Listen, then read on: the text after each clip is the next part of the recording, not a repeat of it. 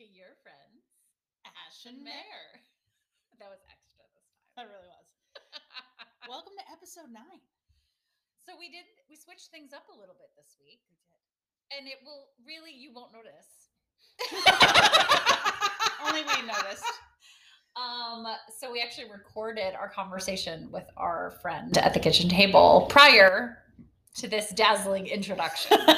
Dazzling is such a good descriptive word for this. so here's the funny thing is I knew we were gonna have to do a lot of editing the yeah. upcoming episode due to our bulldog that tap dances around the kitchen while we try and talk. She's currently chewing on her bone, so if you hear any strange rumblings in the background, it's her. It's amazing we haven't talked about her before because all she does is interrupt us when we're trying to record this. But that's neither here nor there. I knew there was going to be a lot of editing. So I immediately was anxiety at a 10. We better start editing this second. The, Okay. The minute she left. She says we better start editing, but in reality, it means I better sit down and start editing the minute I get home from work. And so in my mind, I was like, we need to start editing this second. and in true Ash fashion, I knew she was like, Can we shorten that to Ash Fash, please? forever. Forevermore. It is called Ash Fash. I'm here for it. That's what our merch is going to say. Yes, in true Ash Fash. Here we are. But in true Ash Fash, she's like, no, just do it when I get home tomorrow. No big deal. Like, I got it. that's us in a nutshell. You are on a hamster wheel of anxiety, and I am the most calm. She's like not ever concerned about the amount of time we might have or how long something is going to take. Ever. Which means I'm often at least five minutes late for things. And all I do is worry about time. Yeah. I worry about waking up. I worry about how long it's going to take to get somewhere. I worry how long it's going to be while we're somewhere. I worry how long it's going to take to do something. and I am just along for the ride. Lucky. Ridiculous. So, with that said, we have a really wonderful, insightful conversation today. We do. I am super excited that my friend Kaylee is going to join us at our kitchen table to have great conversation um, centered around like religion and how it affects Mer and I as a couple, how she handles working in her role. It's really great stuff. Stick with us because it's a pretty long, it's one of our longer episodes. But there's some really like decent gems of knowledge toward the end. There is throughout. There is, and I'm I'm really glad we had the conversation, even though it certainly was not an easy one. Mm-mm. And somebody cries, and somebody does. and it's not Ash. Or is it? You'll have to wait and see. we'll see you back in just a moment with our beautiful, insightful, wonderful friend, Kaylee.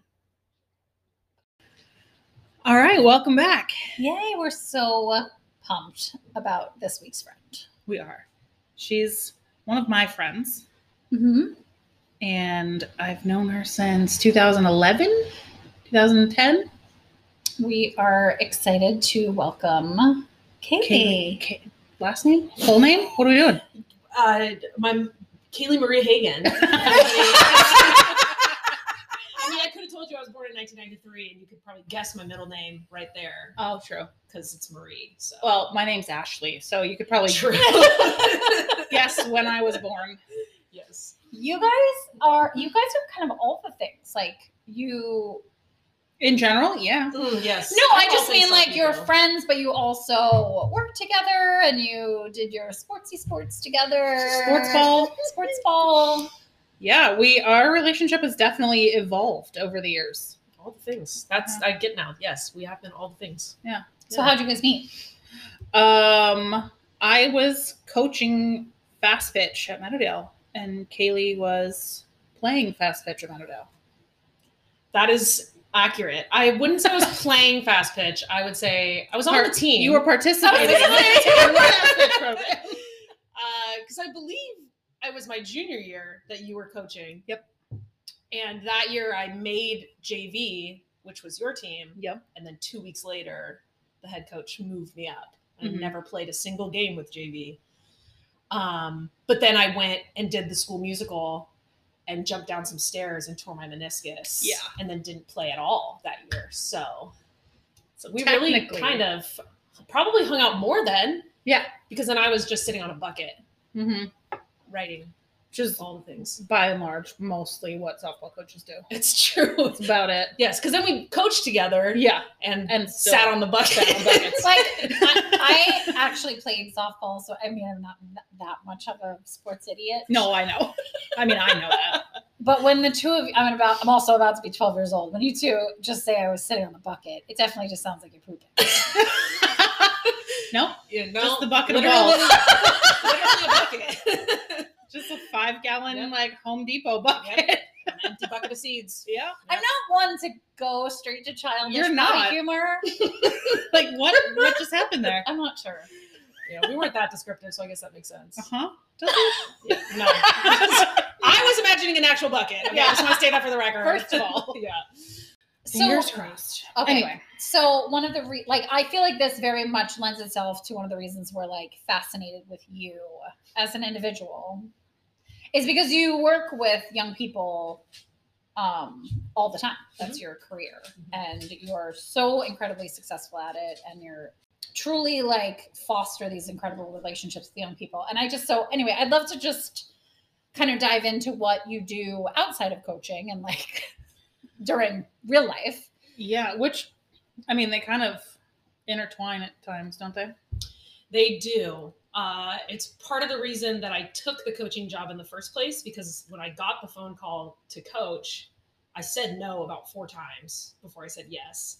Um, and it was because, yeah, I work with um, high school and middle school students for a parachurch organization um, where we basically befriend high school students to help them see that they are uh, people who are of importance and people who matter. Um, and I say people on purpose, like they're not just kids. Um, they are humans, um, just younger, underdeveloped brains. Um, but yeah, taking the the uh, softball coaching position was important to me because it offers me a space to be in a kid's life, and that's the whole purpose behind this ministry. Is, is like I, I I went to school for a youth ministry degree. Was going to be doing something with maybe end up in a church. I feel like a lot of people that do that degree end up in a church. And I knew that I didn't want to be a youth pastor. I said, youth pastors go to a church and kids come to the church, and you're basically stuck with whoever shows up there. You're stuck with just the kids that are willing to enter a church or the kids that have parents that are dropping them off. I was just gonna say Mhm. kids whose parents have yes, not forced them, but But like connection, have there's- them into this. It, like absolutely. they were Mhm. already walking in the door. yes. Yeah, you don't have to put as much maybe.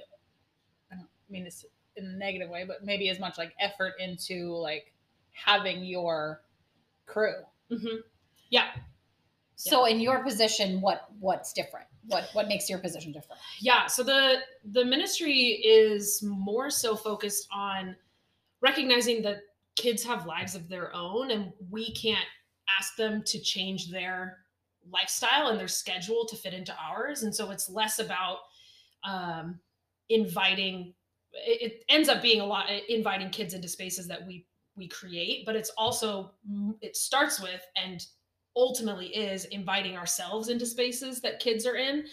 Um, and that just means going to basketball games. It means going to the school play. It means having um, having your lunch outside of the school instead of having your lunch inside of your office. Like you just you you be seen and you be in spaces that um, that kids are in already as opposed to handing out a flyer and saying hey come to my church and come do this thing. So um, do you work with like specific like Christian schools, or you work more with public schools? Like, how do you like gather this group of kiddos who have who are you know expressing interest in being part of you know your your group? Yeah. Uh, I have a very unique opportunity. I call it an opportunity. I'm going to say that that's what it is um, to, to do this particular ministry at a Christian school, which is unique.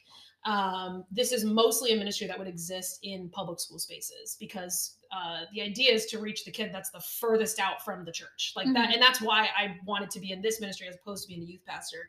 So I said, I don't want to be with the kids that are already in. I don't want to be with the kids Mhm. that are, and, and in is even a horrible word to use, but I don't want to be with the kids that are already uh, Maybe like opting in. invested. Yeah, exactly. I want to be with the kids that have no idea who Jesus is. They have no idea that they're important or that they're seen. And uh, there's so so I do do that at a Christian school most of the time. Um, our organization as a whole would say we that verbally would say we. Yes, that is our goal.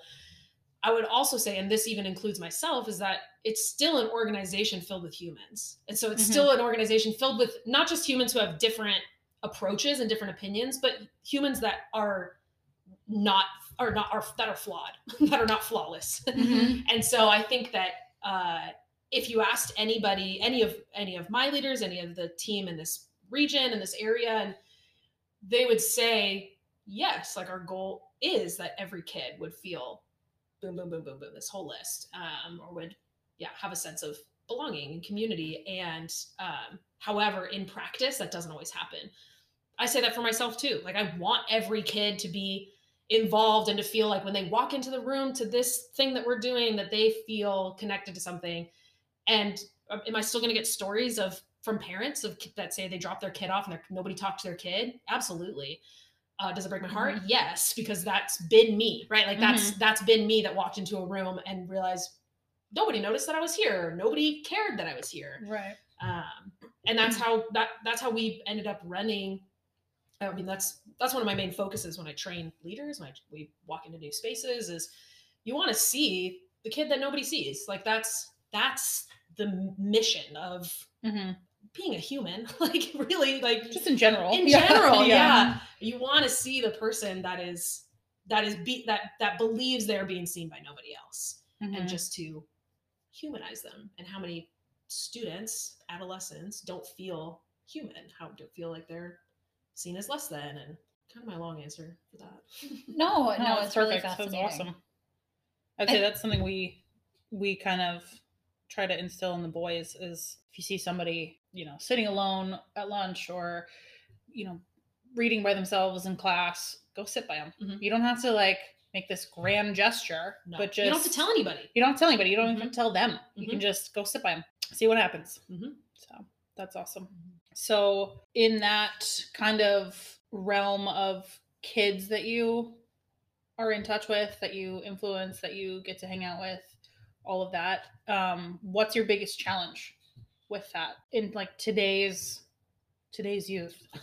yeah you know meaning Yeah. like they they do have um, some strong opinions Mhm. they have uh, we listened to the other podcast that you're on they have information that we didn't have necessarily like right at their fingertips all the time so they're going to ask lots more questions um, there are so many more kids that are comfortable with their sexuality at such an earlier age that come from different cultures maybe have you know maybe one set of parents is jewish you know one set of parents is gay what you know there could be all sorts of different um, mixtures of stuff Mhm. with these kids. How, what's your biggest challenge in reaching those those all of those kids?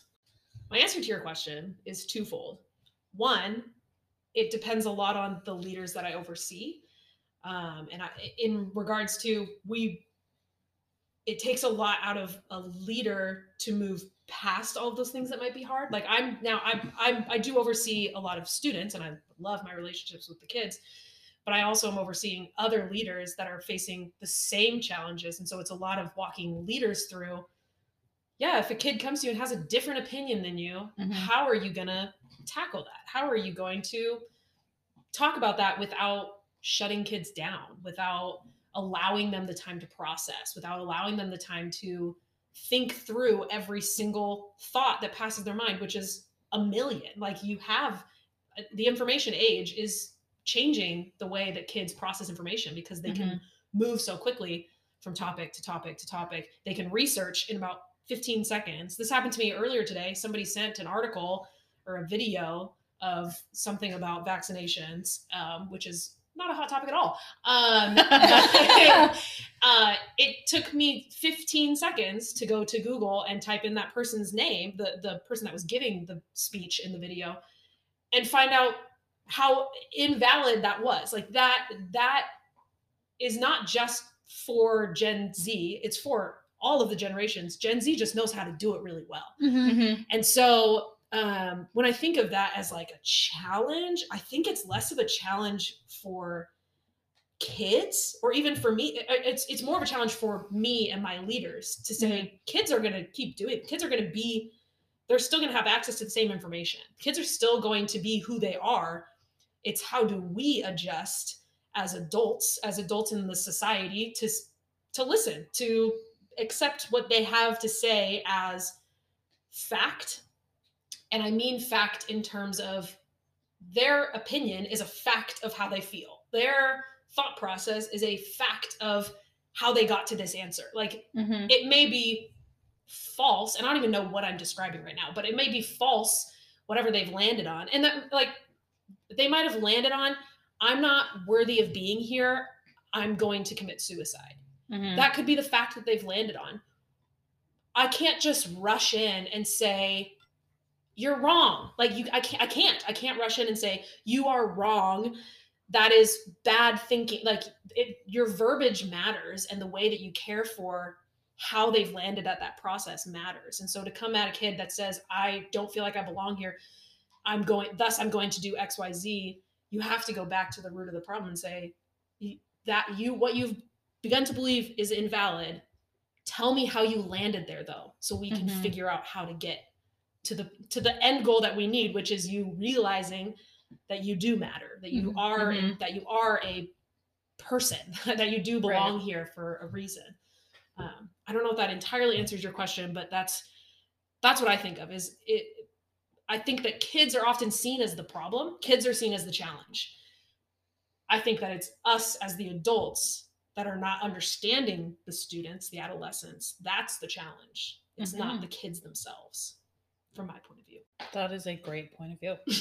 thanks No, I literally, I it really just made me go, huh. Mhm. Well, because you think of yourself when you were a teenager, and that's that's what I've been trying to do the last couple of months. Is you were in that space at one time. I was in that space at one time. Mhm. It wasn't me being a problem. It was adults not understanding where I was or what I was thinking or how I was processing information. I, the fact of the matter was that I was an adolescent walking through my brain becoming fully developed and Yeah. learning new things about my friends and my life and myself and how I process information and what I want to do, like what I enjoy, who my friends are. So much transition. Adults are the ones that are relatively fully established that have an idea of that there's science behind that. Like that is Mhm. That is adolescent development. It's like we have the fully developed autonomy um, if we've processed correctly. We're the ones that have the ability to flex. Kids don't always have that. Well, and I think my as a as a parent who, you know, my kids have two moms. My worry would not be like I have no problem with my with my kids engaging, you know, like in a whether it's a Christian environment or a, club or you know, church doesn't scare me. Christianity doesn't scare me. I grew up Catholic. I went to Catholic school. Like it has been a part of my life. My worry as a parent would be what messaging are they getting or judgment are they getting you know whether my ch- my own child you know is in the lgbt community personally or whether they're in the community based on their parents how is that being received from your end to make them feel included and not make them have to question who they are. You know what I mean? I just I think it gets so I uh, my worry is like it gets muddy and I wouldn't they should totally be asking questions and questioning who, you know, they are and who their parents are. That's fine. My worry is like is there a level of like here are the rules and here's the like judgment that Mm. kind of comes along with it Mhm. and you are amazing. I have no I have no concern about like you personally not causing that. My fear is like the organization could potentially cause that. Yep. Don't want it to look like I'm Uh-huh. avoiding, but Mhm. yep. Mhm. I think that the church as a whole, and I'm talking big C church, which means just the body of believers that say they follow Jesus, has an opportunity. The church as a whole has the opportunity to see how the world is and not try to force. Ah, I'm, ah, there's there's a good way to say this. I know there is. I have faith faith that you will come up with Thank you. I, I'm not trying to pressure no, you. no, no, I know, I know, totally. I what I really like about my job is that the only the only message that we are really um saying to kids is that Jesus loves them. That's it. That's and anything beyond that is when kids want to know more. They want to dig in. They want to have uh, they want to go to church with their leaders. They want to um, come to a Bible study um, and to ask bigger questions. And that's that's my whole mo is I want kids to ask questions, um, and I want to prove to them that I don't know all the answers. Like that is the amount of times that I've asked people questions and they don't give me answers, but they say, "What do you think?" It's changed my life. Like that is huge to give time to process to do your own research which is like the thing of our days the like this whole year is do your own Mhm. research like do get Right. the answer right?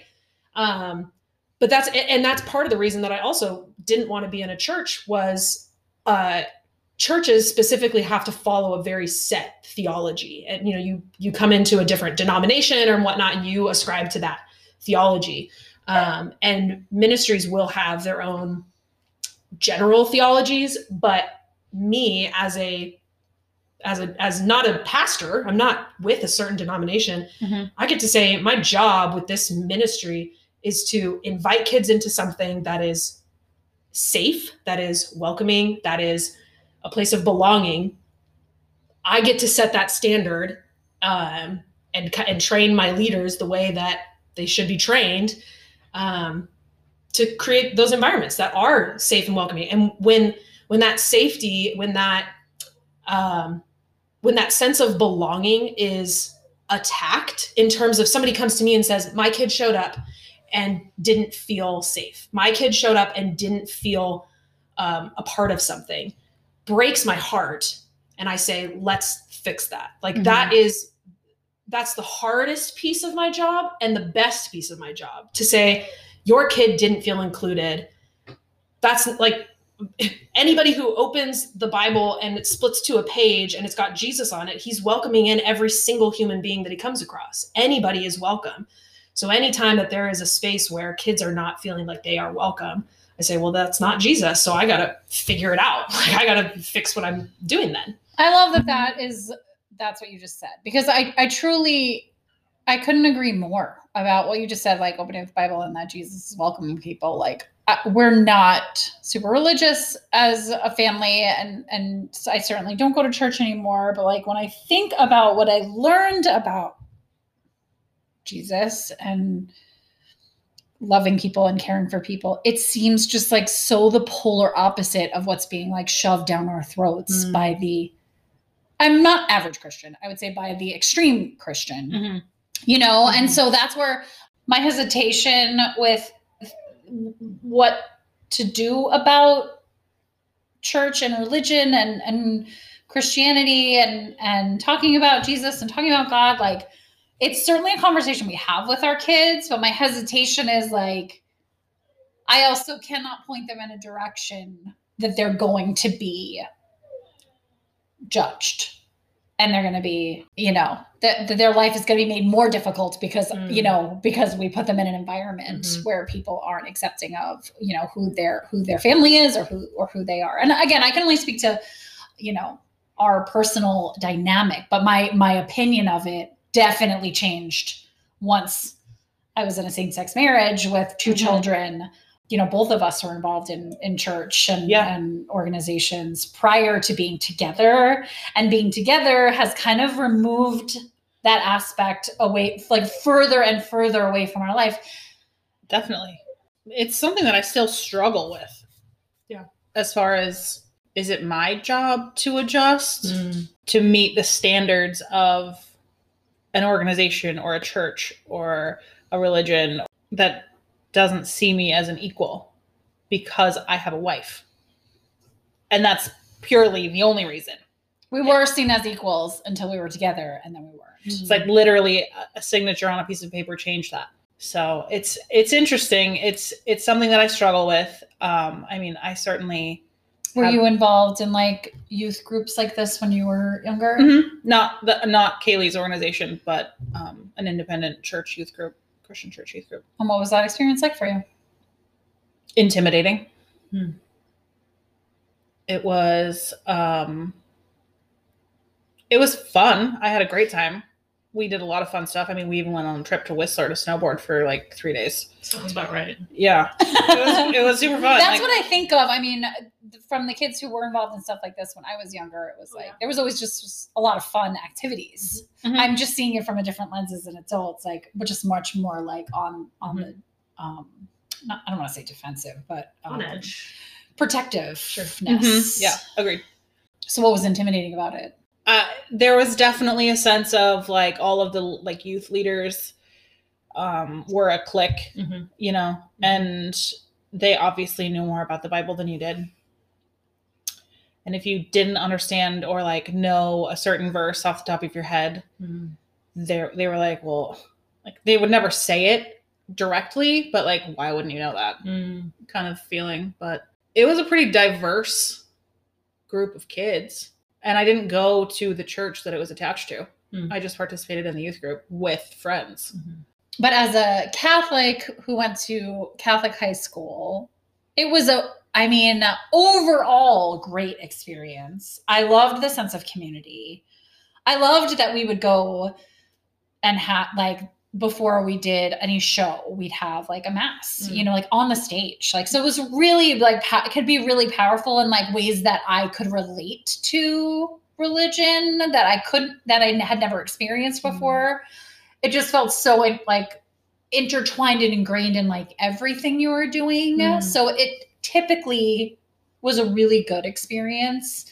Um, I had one instance where someone I was close to had expressed being suicidal, and I like was really scared, like to me, and so I was really scared. And I went to our, you know, our priest, um, and he was, you know, incredible, and like immediately reached out to the kids. So I mean, like I've had so many, I had so many great experiences.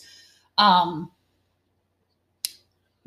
but again, as I'm older and I see how some of the things the school does is being portrayed on social media, for example, like taking kids down to like the pro life march in DC, Your school specifically. my school specifically, Yeah. but I would say that goes for any Catholic high Sure. school on Long Island, probably has the same. trip planned. Um, Field trip. I'm like, whoa, was that really going on when I was there?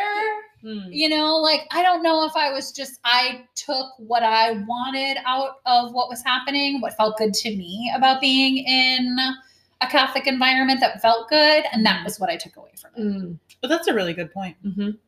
and i don't i never felt like there was a ton of judgment but again i was also a closeted lesbian so i you know i don't I really, I, I really grapple with it because there's pieces of it that were so important to me that I hope my kids get to experience, Mhm. and then there's the like very cynical adult in me that is Mhm. like, Mhm. there's no way we're ever going to fit in in a church environment. Mm.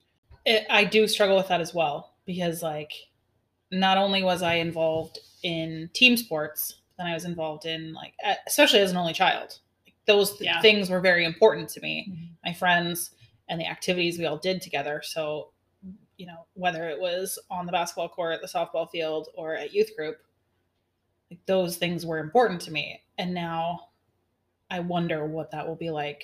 I want my kids to have those experiences and and obviously make their own choices and decisions about their lives.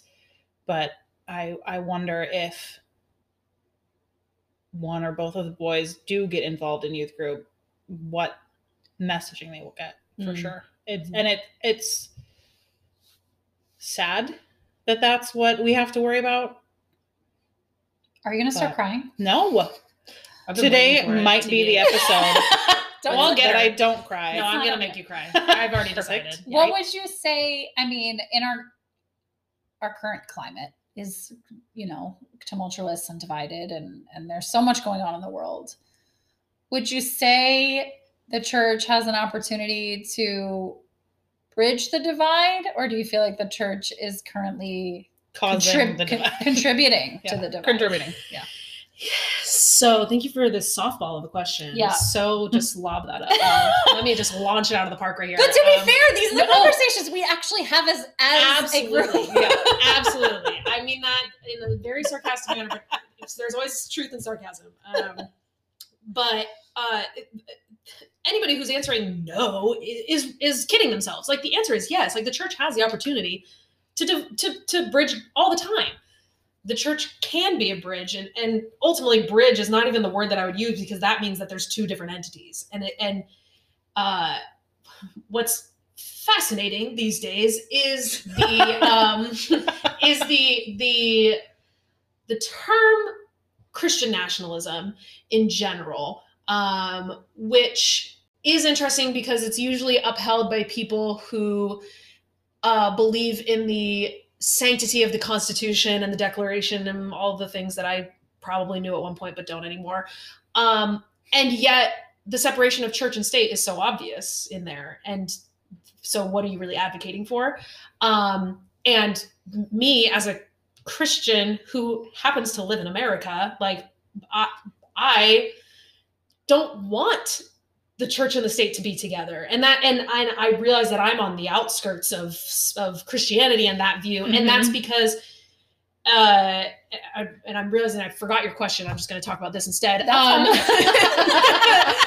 I like where you're with Yeah. I'm like, this is interesting. um the and again all of this is coming from me actually opening my bible and reading it and that is that's what's that's what's been life changing for me is actually instead of taking what somebody throws at me or what a pastor says or what i've like you said like those little pieces that you've gleaned from your experience as a child in a catholic institution um i take the i, I take those big ideas and now i'm like okay shoot um how much of that was actually from the Bible and how much of that was opinion of the pastor.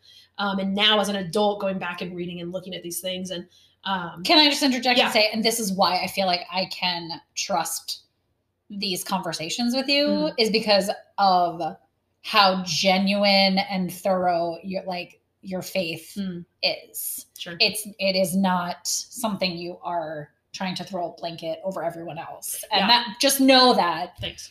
I know this conversation wouldn't be easy with other people, but is easy with you because I have like so much respect for like how you approach and how thorough like like you said, I Mhm. actually open the Bible and I read it and I try and figure out where we're coming from Yeah. and what like what this means to me. And like, yeah, that's just wanted to make sure that you knew I this isn't an easy conversation with most people. Sure, right. This is an easy conversation with you. Yeah, Yeah. thank you. Yes.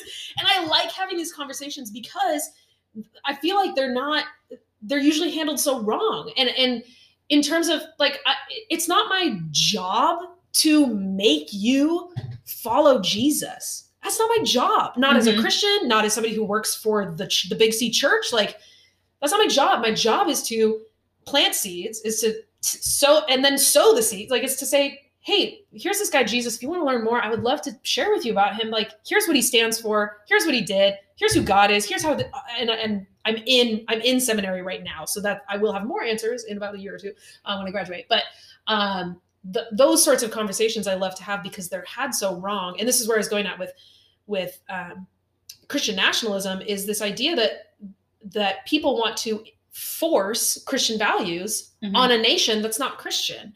right. And and no matter how many dollar bills you have in your pocket that say "In God We Trust," that's just the thing that's on your bill. Like it doesn't. We don't we don't live in a Christian nation. And that's not a diss on Christians. That's not a diss on America. It's just a fact. Like we don't Right. live in a Christian nation. And if we create laws that make people be Christians, you won't have Christians or to live by quote unquote biblical Christian values. Um, that's not that's not the case. Um, you will have then people who are forced to follow the actions, but not the heart of Christianity, and that is not that's false. That's misleading. hmm I think it also is one of the challenges, I would say, I guess, of a political party trying to force Christian values on a nation is they pick and choose which values. That's not how it works. you know, Right. like you can't just pick and choose and say, well, It's like they've hijacked Christianity. exactly. Wh- where not it's not like there are versions, but your Yeah. like with my quote fingers up version of Christianity and Yeah. like you know your love of Jesus and I'm wanting to like walk in his steps. You know what I mean? Like is such a completely different mindset than what has been commandeered Mhm, by like mhm. conservative Mhm. people. Mhm. you Because know? ultimately, if we were going to be a Christian nation that forced Christian values on people, that would mean that we would probably be communists. I was gonna say that Yeah. we wouldn't be a democracy. No, Yeah. because we would absolutely, we would be a nation of people who are, uh, uh, that are communally giving up of their resources, that are living on the streets but sharing everything they have. Like if, if if anybody who's listening who owns a Bible or owns an app on their phone called the Bible, you can look at Acts. it's free. it's the freest book in the world. Um, you can download the app, and in Acts two, the the community of disciples are sharing. It says they shared every. They had everything in common. They shared everything they had. So they are trying to follow Jesus. And anybody who comes to Jesus and says, "I'm following all the Ten Commandments," I'm, this is another another story in the Bible. Is that if somebody says, "I'm coming to you and I'm, I've done all the things. I've honored my father and mother. I'm, t- I'm whatever. I've done all the things." And Jesus says, "There's one thing that you still need to do. You need to sell all your possessions and come and follow me." And the guy walks away sad. And he's like, "I'm I can't do that." And I think of how often we do that and and are not challenged to to do otherwise. And like I am living very comfortably. I own property, which as a 27 year old single woman is impressive. Mhm. One caveat: my parents paid for college. Like I don't take any me- like financial advice from me. this is not something that I'm. I'm not a girl boss that like figured it out and did it on my own uh, by any means. However, I'm realizing that I'm living very comfortably, and so now I'm like, if I'm really actually going to say that I I follow the Jesus of the Bible, because again, like you said, calling myself as a Christian is it, it is a bold statement because it could mean a hundred different things to a hundred different people. And I'd say to connect that to kids, that's where kids are at now. Is they they do want to follow Jesus. They do want to say that they believe that God created them. They do want to say these things, but to say I am a Christian is a painful sentence for them to say Mhm. because they never know what somebody else, what their peers are going to hear when they say I'm a Christian, what their parents are going to hear when they say I'm a Christian. All of those different things. I feel the exact Absolutely. same way. yeah. Yep. I lay in bed and, and tell Calvin from deep in my soul that I asked for him. Hmm? Ha! It's you. I'm the crier this time. Like I asked God. I asked Mm. God for him. I prayed for him.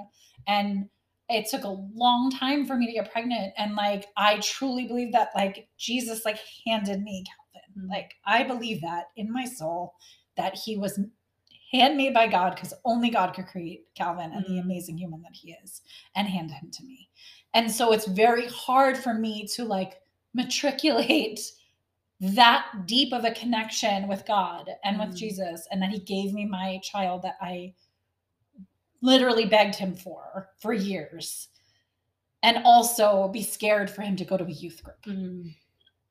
Like that's hard Mhm. that's hard and i'm not I, and i never have been a big church goer it's not like i walked away from a specific organization that judged me and i left like that wasn't it it's more just like I, it was a connection i did always have and now i i do cringe at the idea of oh i'm a christian it's very i'm a catholic Mm. certainly not like you know like like abrasive when someone It like, is. yeah. because you know Yeah. you What kind of immediate- Catholic? Yeah. What kind of Christian? who Yeah. did me as Mary, as you know, a gay woman who is married, like where do I all of that, Mm. all of the things that come with that, like I I don't know how. And Mm-hmm. I I know I, I don't know. And I don't know how to communicate that with them other than to explain my feelings Yeah. and my like connection with God and with praying.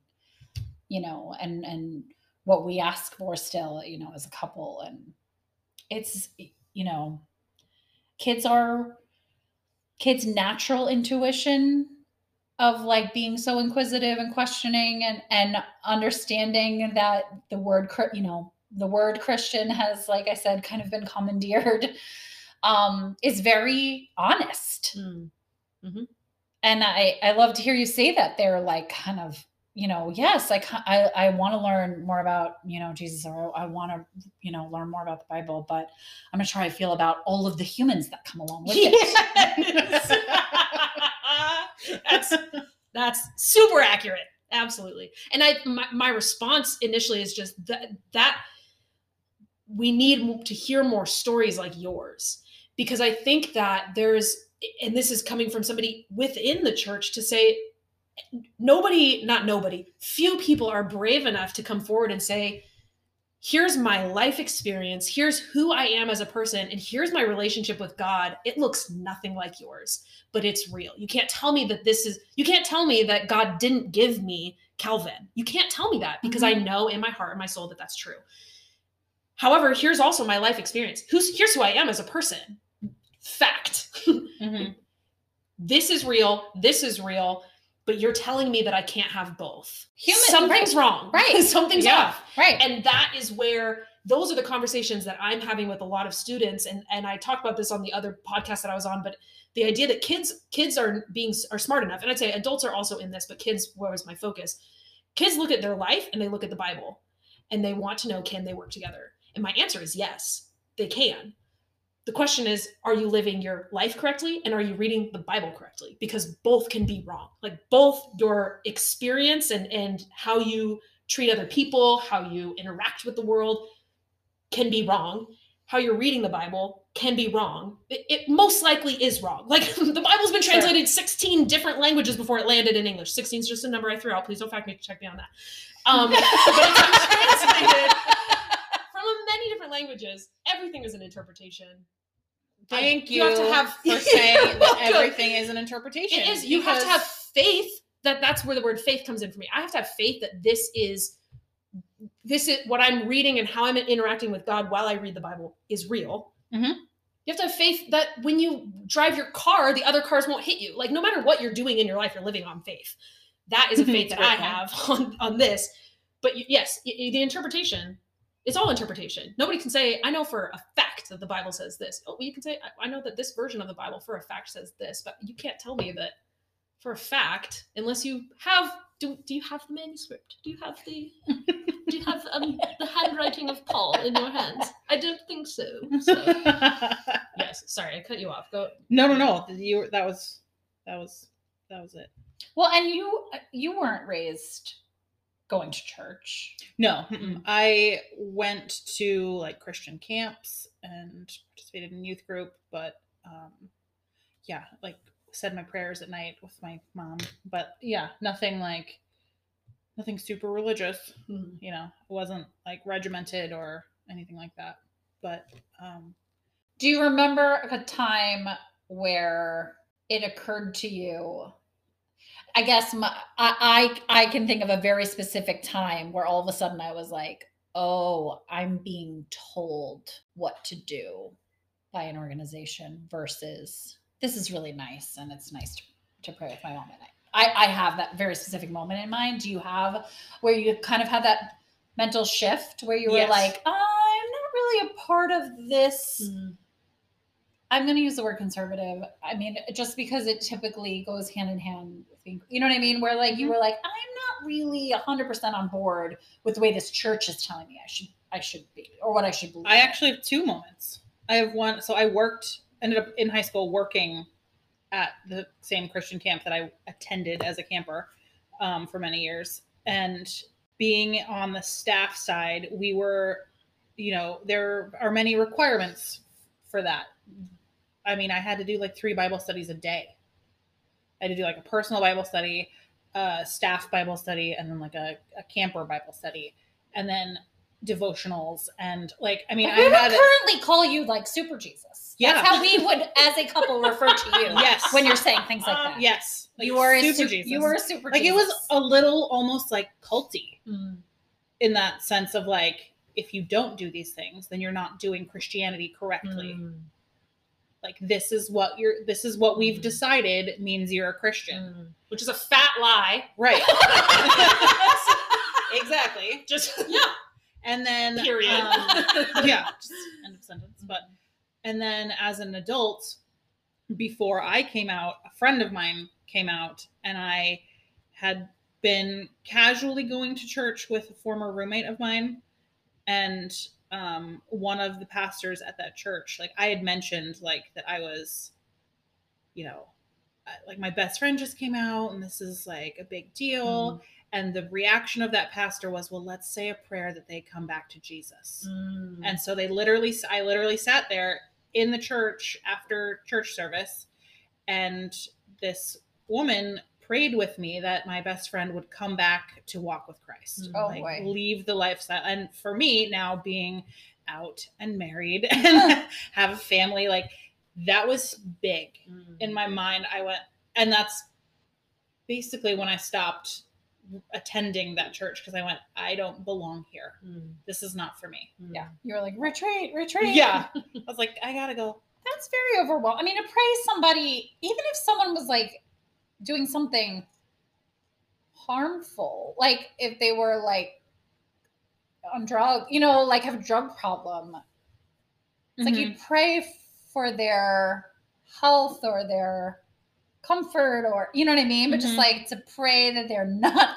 gay. yeah. It's like Well, under the guise of come back to Jesus, which is a fascinating prayer to me because it I bet what you're what you were praying ended up having to be an actual prayer later because did that person then leave the church, then leave Jesus, leave their relationship with Christ?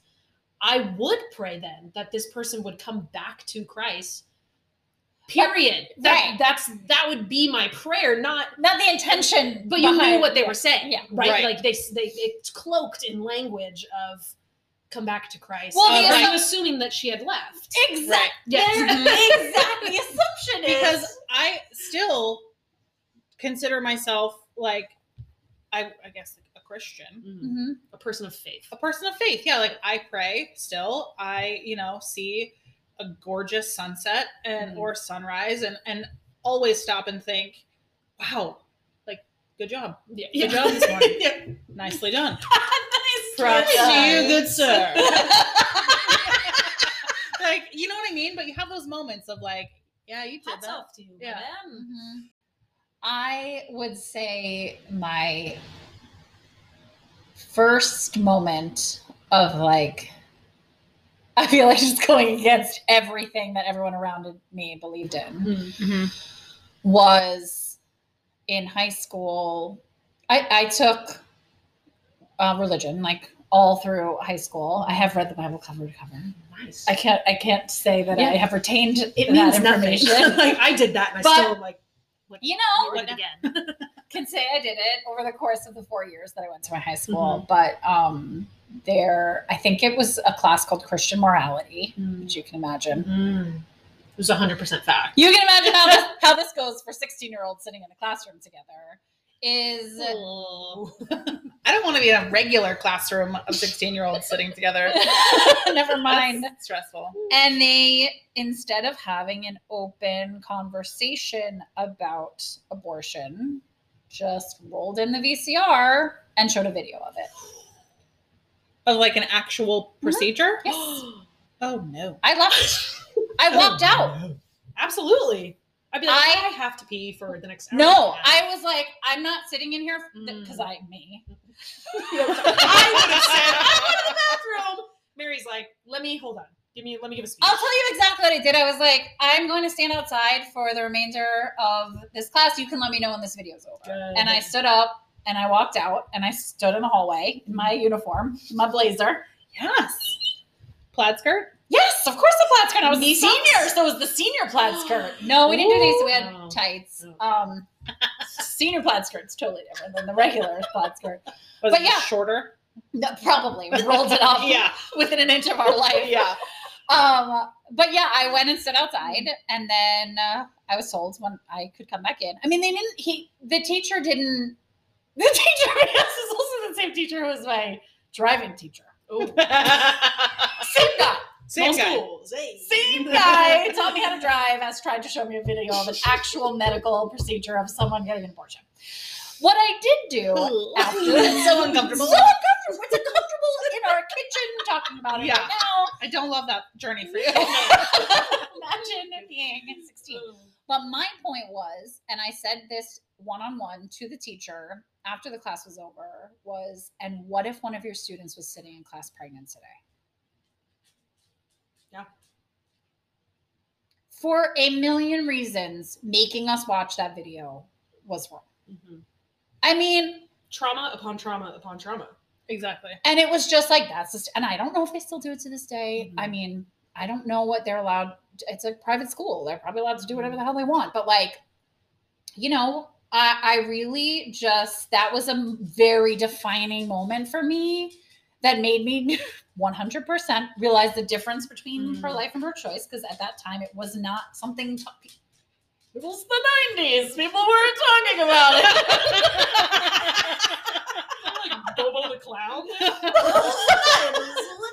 like first i mean i think i just lived like a fairly charmed privileged life Mhm. where that did, it just it wasn't something that came up Mhm. until really that moment and i'm grateful that it happened because it absolutely solidified that a feeling and a, a belief that i had without even knowing there were two options Mm. i just was like this is not my option For sure. Like, well, you told me what I what I don't need. To, yeah, Yeah. yeah, yeah, yeah. i know this isn't it Sure. Yes. But I, you know, I think those little moments add up. Mhm. And I can only imagine any person, regardless of how strong their faith is, regardless of how religious they are, of how Catholic they are, of how anything they are. I mean, how Jewish they are, whatever they are, Mhm. there have to be moments where you question how you align Mm. with, you know, what your what your beliefs are, be, you know, what are just I guess supposed to be, or within the organization. You know, Mhm. I think that's why I just love talking to you so much, is because I never feel like I'm talking to an organization, Good.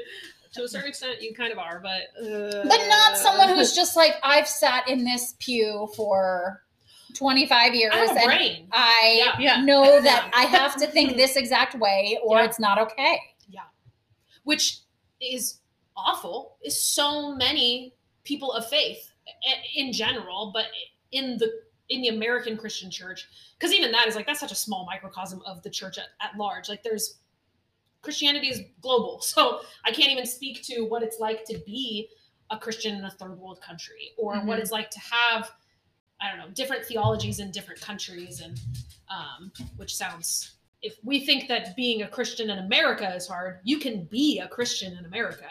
You Right. can't in so many other countries. Like our church broadcasts their church service on four different platforms. Like we can be Christian. I can tell you, I can sit, I could go outside and scream it. Somebody might yell back at me, but I'm not going to be arrested Right. for being a Christian. Somebody might start. Yeah, yeah, just, Yeah. yeah, yeah. Woohoo! yeah, or just like, Good for you. who cares? Yeah. You're right. Like this is dumb. Why am I yelling outside? But uh, yeah, Okay, so I feel like I want to kind of end this conversation on a, little bit of a doozy because I something if if if we must. Okay. if everything else we have talked about isn't already um like super heavy i would love your opinion on there are folks who don't necessarily see for example ash and i's marriage as equal to like marriage between a marriage between a man and a woman is it my job to change their mind Hmm. because where I question it is, I wouldn't expect you to change my mind about how I feel about my marriage. Right. So I guess, you know, do you have any advice or is, you know, I would imagine, you know, if you have kids, you know, youth who come in and want to talk about, you know, different types of families or, or whatever the issue is, like kind of ha- what are your thoughts on that? Yeah, I think that the my initial response is is it your job to change somebody's mind? No. Just as it's not my job to change anybody's mind, it is my job to present experience. It's my job to tell a story. It's my job to give you as much information as I can. I would say that, and, and that's because it's literally my job, but you as a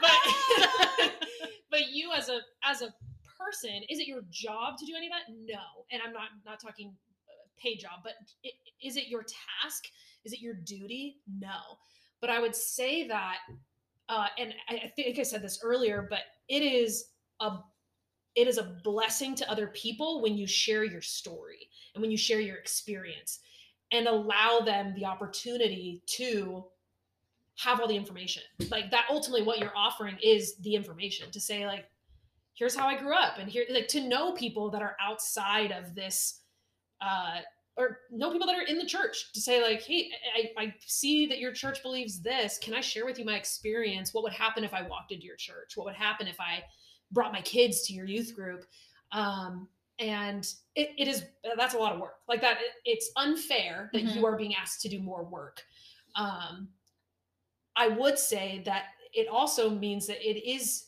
it would be your task if you wanted to to do research on different churches. Like if that was something you wanted to pursue a- and that would like it sounds like you've been having those conversations. Like is that some what would you want to do with your kids with your your future life and all this stuff and my my short answer is look around. Like there are there are churches that believe different things. Um and that and again that's why i love what i get to do is that it's not a denomination um, there are certain denominations that would probably not uh, not care one bit if you walked through the door and i Yeah. mean that in Mhm. the best way possible Right, yeah, and right. I, I see that. I definitely see that. I think. Um, I mean, we we drove by a Methodist church the other Mm. day that said trans rights are human rights, And we Mhm. were, like, cheering We in were the like, car. "Ah." um, I think for us, the challenge is in the individual relationships over the idea of like being part of an organization. Mm. So I, Mhm. as I Mhm. said it, like, is it my job to change someone's mind? I realize it's not my responsibility. And everyone can have their own thoughts about it. It's hard when your life Yeah. is put into question, Yeah. especially from someone who you care about. or put into a box. Yeah, You know, you're like- told you're valid or you're you're invalid, Right, or you know your Mhm. marriage is real or it's or it's not real, or we you know we love you and and you guys are great and we think you're great parents, but you're not a man and a woman. You know, like Yeah. that's it's a tough pill to swallow, and we do make choices about who is worth that conversation. Yeah, you know, absolutely. and, who isn't, and and and that is the same in return. People choose to have that conversation with us, or they don't Mhm. and plenty, as we've said before, have choose chosen to not be a part of Participate. our life, participate in our life, whether Jesus has anything to do. way to put that Yeah, yeah, whether Jesus has anything to do with it or not. Sure. Or Um, the, the guise of Jesus. but yeah, Yeah. I I appreciate your always your your insight in this because you're it just makes me think more. Mhm. And I mean, what's what Absolutely. what's better out of a, a friendship and a relationship than like someone who really like challenges you and Pushes you and and definitely to be cliche, it makes you think outside the box. Mhm. But Mhm. And I think Yeah. the the the final thought on that, and this would be as it applies to your kids, is allow them. And I'm, I'm not saying that you don't. I think you probably do. Allow them the space to ask so many questions and to leave them empty. And that is where that's where I that's what I'm able to do with my kids is they ask me so many questions about can does this mean this? And does this mean this? And can can this really happen here? And my friend said this and they said this. And they are asking a million questions and they ask questions from the moment they can start talking right? Like your two year old is going to be why why why why why why why? It's our Mhm. human nature. Yeah. but if we pretend that we know all the answers then kids will not learn to think on their own because they're always going to be following whatever it is that you say if they're if they're that kind of kid they might just be the rebellious kid that's like mom said it so i'm not going to do it um, but the the the opportunity to ask questions is one of the best gifts in the world like we have that we're afforded that opportunity to ask questions the question is can we ask them in a way where people aren't trying to tell us this is the answer. This is it. That's phenomenal Mhm. advice. For, for um, and I mean this in the least patronizing way from someone who's not a parent. Yes. That is truly fantastic Totally. advice to parents Mhm, because as a parent, you want to fix everything. mhm, You want to make it easy. Oh my gosh. you want to make sure there's no suffering. mhm. um and you you want to be able to answer the questions and feel like they are they have someone who's like so you know has so much wisdom Mhm. to look up to as as the parent hmm I so mean- uh, to hear you say to leave it to not have the answers is brilliant I read something Leave the it- other day that said parents uh parents don't prepare the road for the kids, they prepare the kids for the road. And there's too many parents out there that are trying to prepare a road. They're like, uh, I'm, you're not going to hit a speed bump, you're not going to turn, you're just going to go straight, and this is the way you're going to go. Don't prepare the road for your kid. Prepare your kid for the road they're going to be facing. I'm not a parent. You're right. That was mind blowing information for me. I that's was, phenomenal I- It was amazing. My mind has certainly been blown just now. that's the kind of nugget ash and i take away and we're like this is going to be intertwined in the philosophy of our parenting we Uh, take parenting yeah, very seriously Yeah. and we and we're very thoughtful about the kinds of parents we are Mhm. i mean And we the conversations we do have with the kids and Mhm. don't have with kids. and we have really open dialogue with them about things that are really complicated and probably a past maybe a- above their age level i would Mhm. say typically because we don't shut down we don't belittle the question if we are not ready to answer it Yes. Oh lordy, there are times when I am not ready, yeah but Yeah.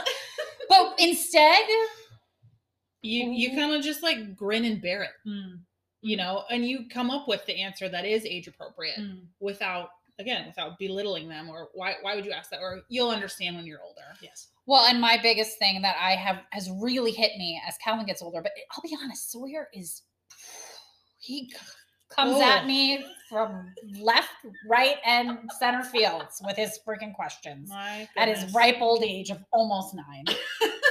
and I'll be honest, like I will answer things that I am not comfortable talking about, whether Mhm. it be about drugs or sex or relationships or I mean all the things that parents- decisions people have made. parents have to like a deep breath before they start talking because and i say this every time when they're when they're stunned at my answer is i'd rather you hear it from me Mm. than inaccurate information from someone else Mhm. i'd rather them know what things actually are and what things mean and what like you know What consequences could come from, me than decisions. from some bing bong on the slide Yeah. like Uh huh. Because that's Always usually how it comes up is so and so has just Said- said there's cocaine and Big Macs. Yeah. That was one the other day. Good. What? Yeah. I was like, wait. so what? like first off, Big Macs would be way more popular. Seriously. I'm like, should we go get a big Mac? Yes. Just this theory. Wait a second. Just to see. Yeah. I'm exhausted. yes. Let's get a Big Mac. Like I have an all night study session coming up. I need a big Maybe, yeah, I don't know. They have like buy one, get one for a dollar. I'm in. like Uh, honestly, yes. in that case, I'm like, well, here's my chance. Like, Mhm. let's talk about drugs and why they wouldn't be in Big Macs, obviously. but like, Yes. Yes. you know that that word and that idea is coming up in an elementary conversation Mhm. you know like let's talk about it but i really um i love the idea of having you can have so many questions and not necessarily have all of the answers and how powerful that can also be as a parent is really That's awesome huge. Mhm. Definitely something I'll have to remember. love that Yeah. okay So we do wrap up our episodes when we have guests or Mhm. friends at the at the kitchen table. Um, did we even mention that Kaylee is actually at the kitchen table? i don't think we have I don't think we have. if it Near- wasn't abundantly clear She's here. she's actually at the table Um, you're only the second person, right? Yeah. At the kitchen table. Yeah. Yeah. Woo, woo. Oh, nice. Good. I don't know how to dance. There was a Yeah. dance You do. going on. That was good. That's all. times like this when I I think we might need a YouTube channel. I agree. I'm in. Um, so we have three questions that we like to ask. Love it. They're fun. I don't know. They're super easy. Great. So, um, Who is your best friend from your childhood? And do you currently still speak to them or have a relationship with them? Um, my initial answer is that uh, so I uh, moved schools after first grade, and for some reason, I still considered those girls my best friends, the ones Mhm. from first grade. Yeah. I don't think we ever spoke to each other after first grade, but I'm when when I think of childhood best friends, it's always Yeah. Anne and Alicia from first grade. Um, and uh, but beyond that, that was literally till I was what seven, and we moved, and I went to a totally different school. Uh, but my uh, when I think of childhood, my, my initial response is my they were my cousins. So it was my I only have Oh. at, I have one one female cousin that's like I believe she's like eleven now, so she wasn't born when I was a child. So Mhm. I had two female cousins on my dad's side, and they I, I didn't have sisters, so though they were kind of they were my they were at every birthday party, every sleepover was just at the Martinez's house, like that was it. So I love that. yeah, that's awesome. I love that. People have passionate feelings about like like the, their deep love of their cousins. Mm. I feel like Mhm. that's if it's part that's your family dynamic. Like Mhm. people truly like their cousins are so so important. Yeah, So I love Totally. that. Yeah, we grew up together, so it was fun. I love it. All right, who is your best friend now? Yeah, when I thought about this question, um, I didn't really know how to answer because I'm the kind of person that has like s- different best friends. You know, comes from a place of joy. The question Yes. comes from a place of joy. Thank you. So when I, but so no, no, no, no, no. Here's the thing. I thought about it. I thought about Everyone's it. so great. I know. Everyone always here's, stresses about here's, it. here's my here's the the the preface that I would give is when I really thought about this question, I thought, um, who is the person that when somebody tells me something, they're also telling my best friend? And that would be my friend Claire. She hears everything. If somebody tells me something, you're you're just assuming that I'm also going to be telling her. that's, that's how I landed on Claire, and I was like, she pro- she's she is one of my best best friends. But when I thought about like who's my best friend right now, I was like, man, I tell Claire everything, and it's things that I'm like, I probably shouldn't have told her that. Like that maybe was told in confidence. So sorry, but um, But that's your but it's my confidence, and I know that it's literally going to stop there. She won't even tell her husband, so like that's the best news. Um, love that. yeah, Sounds great. We love her. answer. We love Claire. Okay, last okay, question. last one. What is your favorite memory with us? or And just if- Ash. Or you can, or it can be just Yeah. So I knew this question was coming. My favorite memory with you is I believe it was during a softball practice because I think that we were sent to do something and we said, we don't want to go back to the field yet. So we just sat in your car um, in the middle. I believe it was in the middle of a practice, Yeah. which is makes that memory even better. Um, and you had to, you had to show me the waitress soundtrack. Yes. Um, so we listened to, um, oh my gosh, what is that song? The uh, she's it's like a ballad.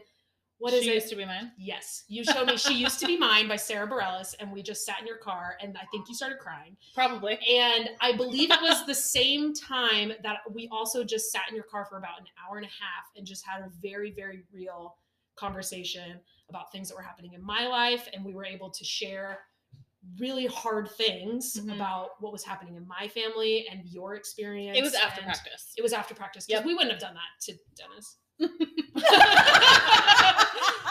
Never. Never. Never. It Um, was like a Saturday Saturday That was after. You're right. Yep. You're right. Um, but I just have a very dear memory of that. I think I talked about it in therapy the next week um, because it was so beautiful. Um, but that was hold it together. I am not crying. Um, that was my that was that's one of my favorite memories with you because it felt like I was actually able to get to know you way more and we were able to meet each other on a different level which we hadn't before because we're both pretty goofy and so I think we'd been very goofy for a long time but that was like let's get to know each other I love that. Yeah, she's totally crying, guys.